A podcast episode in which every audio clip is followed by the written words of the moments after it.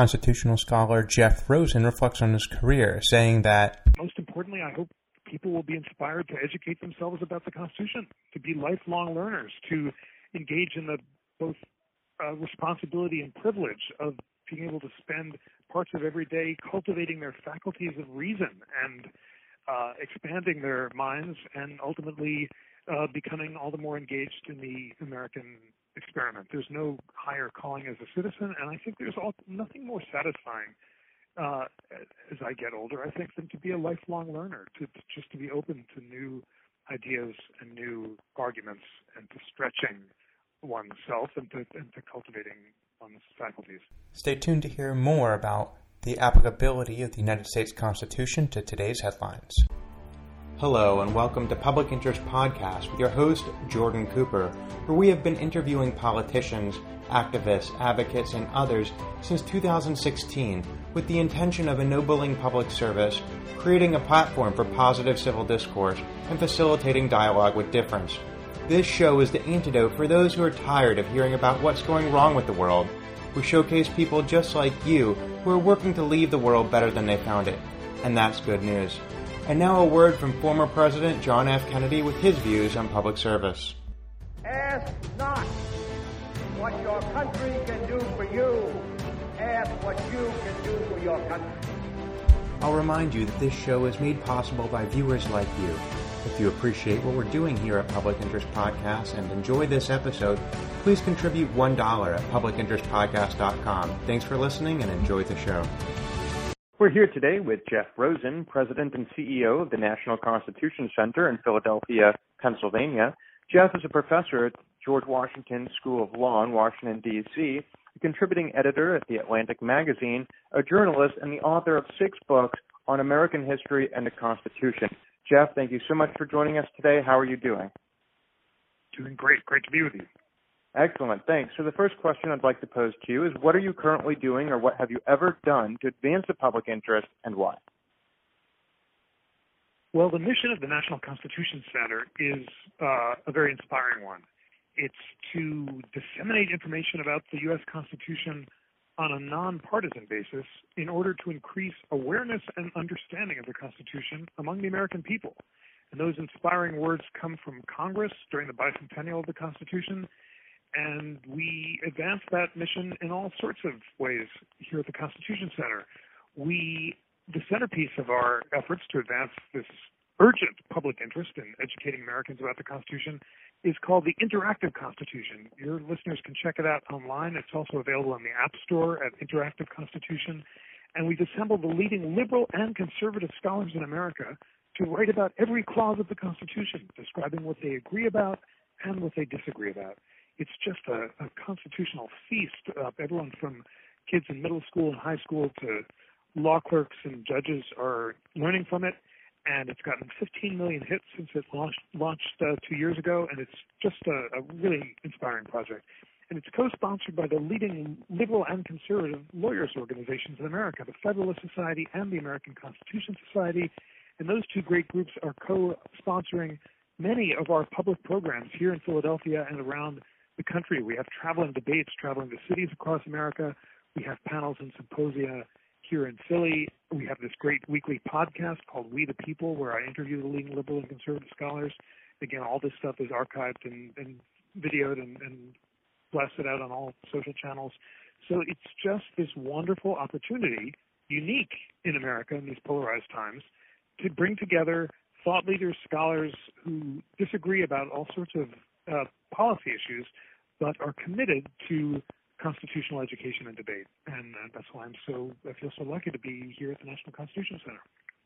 Let's start with a basic question, Jeff, that perhaps many of our listeners might be thinking, although they might be too embarrassed to ask if given the opportunity. But why does the Constitution matter, and how is it relevant to the lives of those listening to this episode today? The Constitution matters because it defines the limits of power on the various branches of government and prevents any one branch from speaking in the name of we the people. The Constitution is crucial to preserving the fact that in America, we the people have the ultimate power, and only when after serious, thoughtful, and long deliberation, we've embedded something into the Constitution, does it count as fundamental law?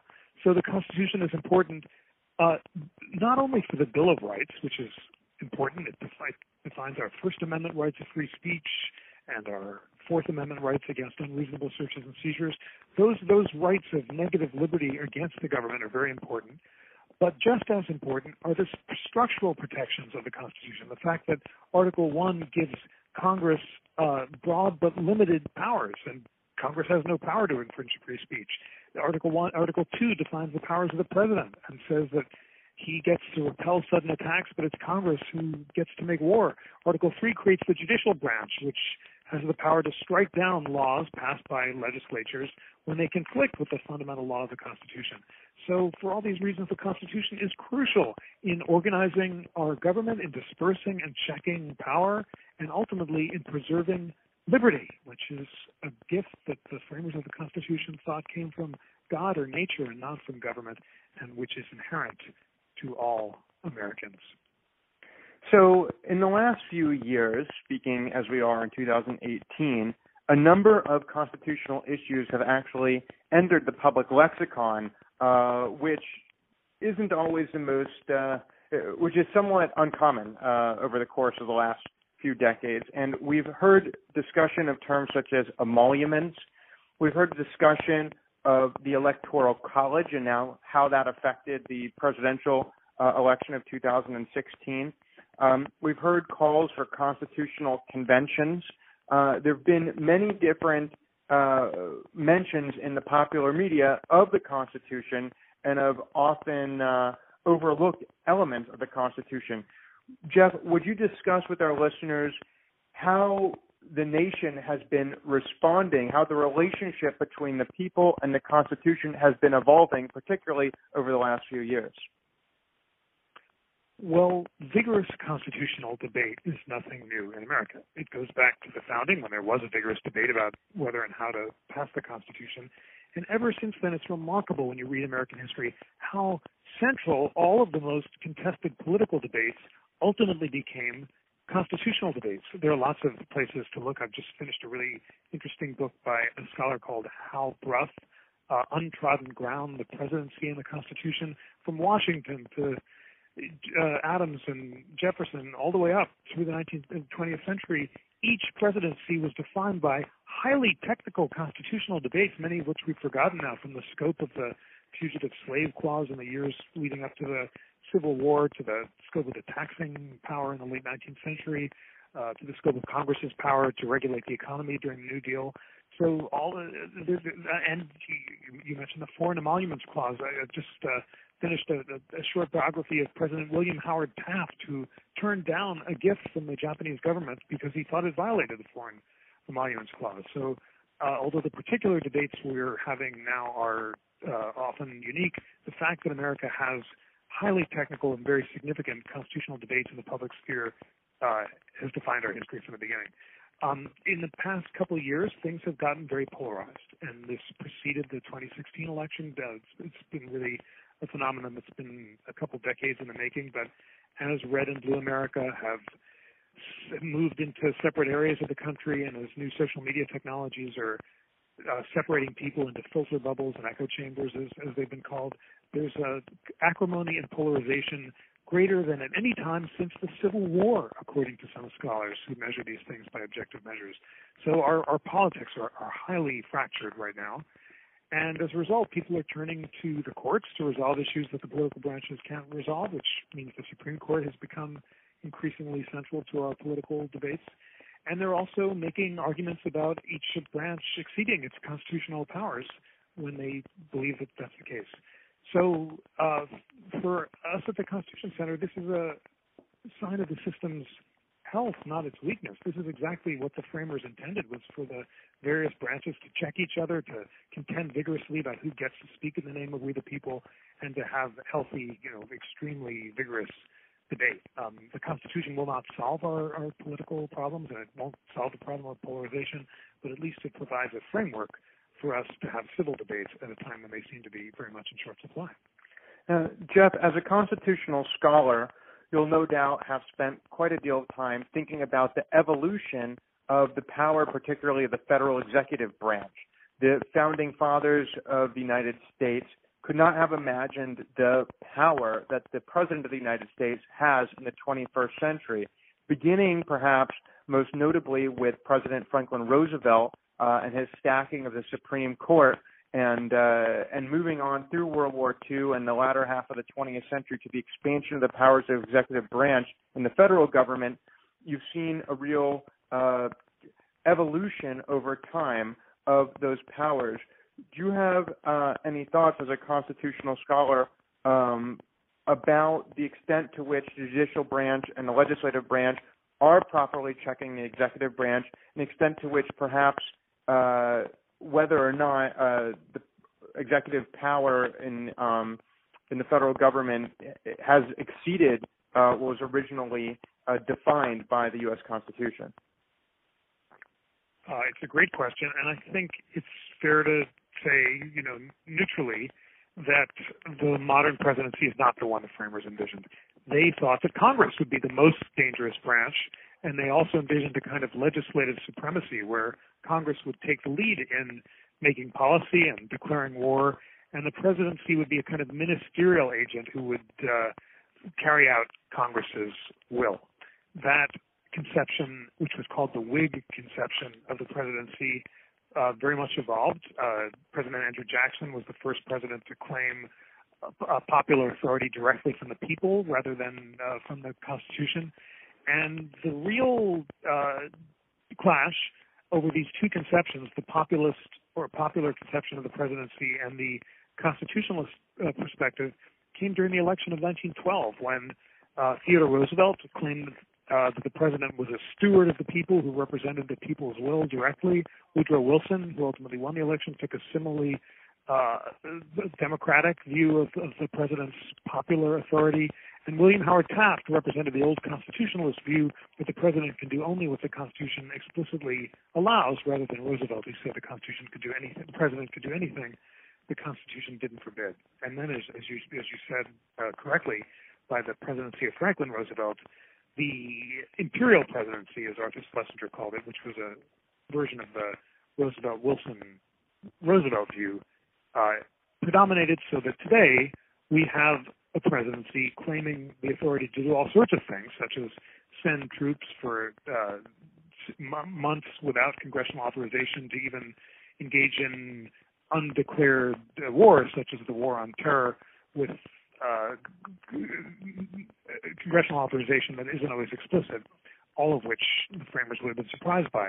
Also, the rise of executive orders, and this is not unique to uh, Republican or Democratic presidents. Both have used them increasingly but most recently, both President Trump and President Obama used executive orders to achieve by fiat what they were unable to achieve from Congress, and that would have uh, surprised the framers as well.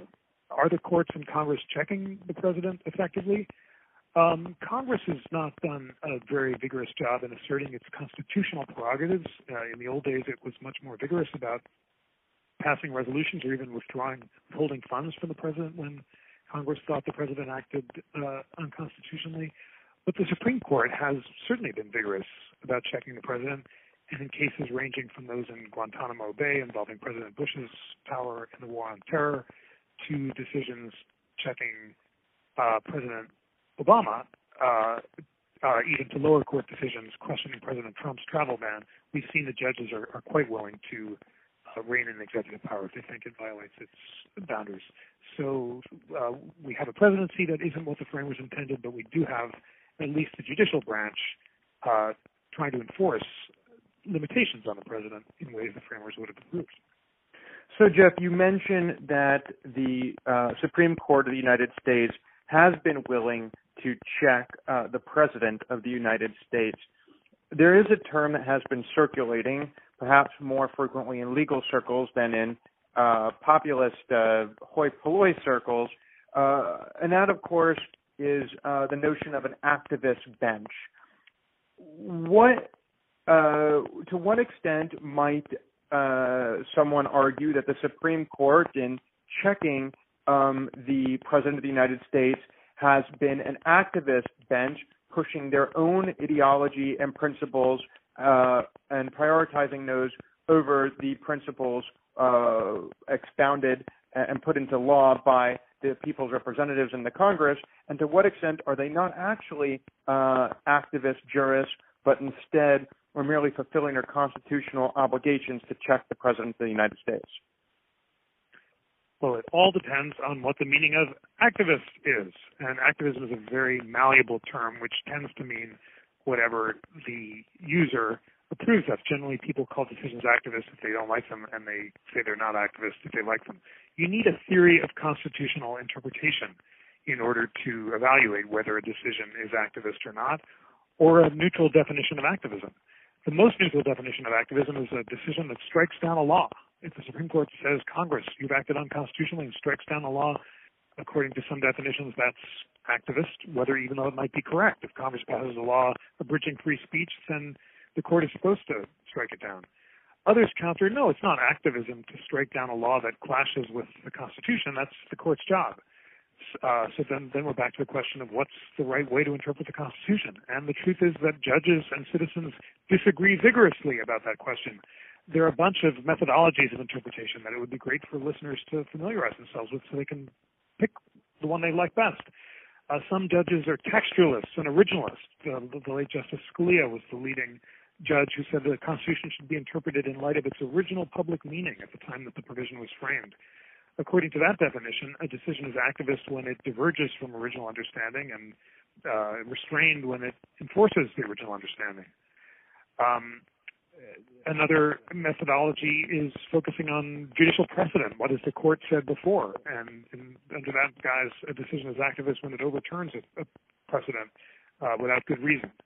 Others focus on history and tradition and try to identify rights that have been deeply rooted in American history, and a decision is activist when it invents new rights, like critics say the right of privacy in, in the cases leading up to Roe v. Wade that isn't written down in the text of the Constitution and not deeply rooted in its history. Uh, natural law is another way to interpret the Constitution. There are certain rights that come from God or nature, not from government, as Thomas Jefferson said. And for judges to enforce them, even though they might not be written down in the Constitution, could lead to a, a very libertarian conception. And then you could be a pragmatist and think that judges should make decisions that are practical and generally deferential and allow decisions to be made in the political sphere rather than second guessing political decisions unless there are really good reasons for doing so. So obviously we're not going to uh, you can't say one methodology is uh, correct, although its adherents often think that it is. Many of them have distinguished adherents.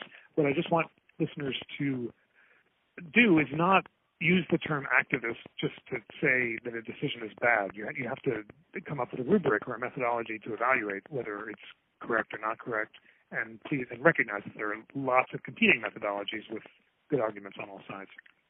So, Jeff, by now, I'm sure our listeners would agree with the Los Angeles Times characterization of you as the nation's most widely read and influential legal commentator. You've written no, six that was books. My as... mother speaker, but it was definitely hyperbole. um, so, you've written six books, uh, as I mentioned earlier. You've written about Louis Brandeis, a former justice of the Supreme Court. You've written uh, extensively on the Supreme Court. William Howard Taft, who with both the President and Chief Justice of the Supreme Court, freedom and security, courts and privacy. Would you speak to us about uh, how you chose these topics and, and the importance of not only leading a Constitution Center and teaching students in a school of law, but also uh, reaching out to the public as a journalist, as a contributing editor at Atlantic Monthly uh, magazine, and uh, as an author of, of numerous books uh, about the judicial branch of government. Why is it that you've been engaged in so many simultaneous uh, tasks pertaining to the Constitution? Well, I am a journalist at heart. Uh, my first great job right out of law school was uh, uh, being a legal affairs editor of the New Republic magazine, uh, which was a huge break for a recent law school graduate. And I just uh, found the experience of writing about the Supreme Court and the Constitution for the public to be the most satisfying thing imaginable. So I've always uh, both enjoyed and felt this deep calling to translate constitutional arguments in ways that the public can understand and to write about them. And I love doing that in journalism and books. And the books have you know, the topics sort of present themselves. The first books on privacy arose out of journalistic pieces I've been writing about the Monica Lewinsky scandal and the Clinton impeachment, and then efforts to understand how changes in law and technology had made the impeachment possible. That then after 9/11, uh, the post-security uh, world uh, and the technology it produced led to a book on how to balance uh, liberty and security. And my favorite books are homework assignments that just come because people ask me to write them. So the book on the Supreme Court was a companion book to a PBS series on the court, and the most recent ones on Brandeis and Taft were assignments for series on, uh, in, in the case of Brandeis, on the Yale Jewish Lives series and Taft, the American President series. I'm, as a journalist, I, I write best on really tight deadlines. I like to have kind of six month deadlines to write short books, and fear is a great motivating factor, so that allows you to write them quickly. But um, it's just wonderful to be able to learn about new subjects uh, and then share what you've learned with the public. It's, it's, a, it's ultimately it's all part of uh, being a, a learner and a, a, a teacher. So, Jeff, we're coming back full circle to the beginning of our conversation where we were discussing National Constitution Center. You mentioned something at that time uh, that I'd like to explore a little more deeply right now. Uh, you mentioned a topic which is nonpartisan civic education. You spoke about how uh, we've uh, become a more polarized nation, uh, and you've emphasized the importance of this interactive constitution uh, at the Constitution Center would you speak about why nonpartisan civic education is important? So that's two parts. One, why must uh, civic education be nonpartisan? And two, why must we even have civic education? And then what would you say, how would you evaluate the state of civic knowledge and civic engagement in the nation today? Those are all really important questions. Uh, the state of civic knowledge is not good. Uh, the, a recent poll by the Annenberg Foundation found that knowledge of the three branches of government was at its lowest ebb in the past six years, and only 25% of Americans could name all three branches of government. That is not a good state to be. Uh, why is it important to have civic education? Because James Madison and the other framers believed that the fate of the republic turned on it, that unless citizens were aware of their rights, unless they were aware of basic constitutional principles, then they would make hasty decisions ruled by passion rather than reason, and ultimately our liberties would degenerate into demagogues and the mob. The framers believed that we would only pick thoughtful representatives who deliberated in the public interest if we educated ourselves about history, the Constitution, and the basic principles that underlie our government. So this is not just some feel good luxury. This was uh, crucial to the existential survival of the American experiment. And we've seen that Americans who are aware of their liberties and their history are more likely to support institutions such as the presidency, the Congress, the courts, uh, not their particular inhabitants, but just their existence, and to be engaged uh, in uh, civic dialogue. Um, why is it important for civic education to be nonpartisan? Transpartisan might be a, just as good a word, but the truth is that there are good arguments on both sides of most important constitutional questions facing America today. The Constitution, as Justice Oliver Wendell Holmes said, is made for people of fundamentally differing points of view. And we need to learn to separate our political views from our constitutional views. That's what we teach at the National Constitution Center. We need to recognize that we might think that gun control, for example, is a really good idea, but the Second Amendment forbids it, or it's a bad idea, but the Second Amendment allows it. And only by having the discipline to make constitutional rather than political arguments can we really engage in uh, the constitutional debate, and, and, and only by hearing the arguments on both sides can we learn to, to engage in that act of creative and imaginative uh, separation. So that's why the, the, the mandate of the Constitution Center comes from the U.S. Congress, but it's was Congress was very wise during that brief shining moment during the bicentennial of the Constitution when it created one center for nonpartisan civic education because that also means that we're a convening space that can bring together people of very different points of views, liberals, libertarians, and conservatives, all to explore areas of agreement and disagreement about the Constitution, and that citizens who disagree very strongly about these issues can find this to be a welcoming place of education, a place of learning, a laboratory of democracy where they can hear the best arguments on all sides and make up their own mind. And Jeff, as much as it pains me to say it, we are approaching the end of this podcast episode. And as such, I'd like to ask you a final two part question. Would you please speak to the visitors of the National Constitution Center about the importance of civic engagement, uh, which you've just done to an extent, but more specifically, why you have uh, dedicated yourself to public service throughout your career, and what at the end of your career you would hope your legacy will become. Uh, so, why have you been engaged in advancing the public interest, and what will have been the impact at the end of your career? Well, I was extraordinarily lucky at every stage of my career to have jobs that involved a component of public education. I think being a journalist uh, is ultimately an act of public education. Being a law professor is, and and working at this wonderful educational institution, the National Constitution Center, is just an opportunity to take all of this learning and translate it for audiences from 8 to 80 and uh, and beyond.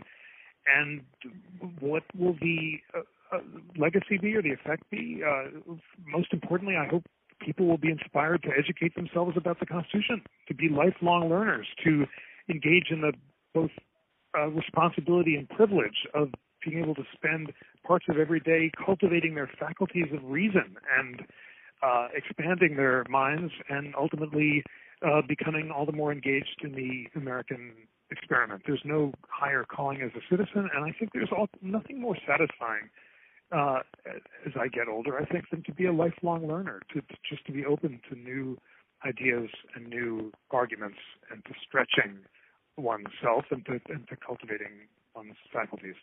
Uh, so that's what I hope uh, the legacy will be. All of us who work here at the center just feel so lucky to be part of this great project of uh, public education, and I hope that both visitors to Philadelphia and, and, if, and any listener who's in town, I hope will come by this beautiful museum of We the People. We haven't talked about the gorgeous I.M. Pei building that we're located in on Independence Mall right across from Independence Hall where the Constitution and the Declaration of Independence were drafted. And we have exciting exhibits and, and live performances and, and all sorts of rare, the rarest original copies of the Constitution. It's just a, a thrilling physical space.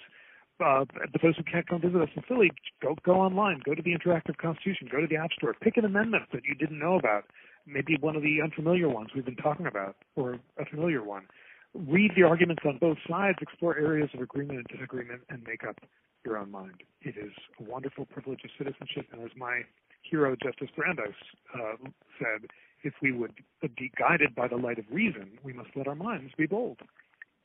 And that has been Jeff Rosen, the president and CEO of the National Constitution Center, a professor at GW School of Law, contributing editor, journalist, and author, who speaks about uh, a passion of lifelong learning that leads to the primacy of logos over pathos, uh, as a uh, two and a half century old cautionary tale from a constitutional framer, James Madison, uh, that the fate of the republic really rests uh, upon uh, the ability of the citizenry to be engaged and to engage their logical faculties uh, when selecting the representatives, uh, and that an awareness of our own rights, in fact, is the, the crux upon which the existential survival of our Republican experiment depends.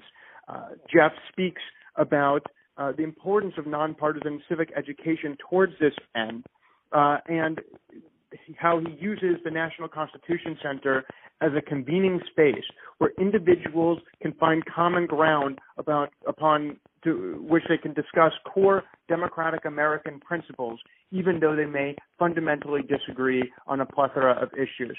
Uh, so, Jeff, I'd like to thank you so much for joining us today. Thank you so much. It's been a real pleasure. This has been another episode of Public Interest Podcast with your host, Jordan Cooper, where we interview politicians, activists, advocates, and others who seek to improve the state of the world. I'll remind you to subscribe on publicinterestpodcast.com, iTunes, or your favorite podcast listening platform. And please join the conversation by calling 240 630 0380 or emailing engage at publicinterestpodcast.com. Thanks for listening.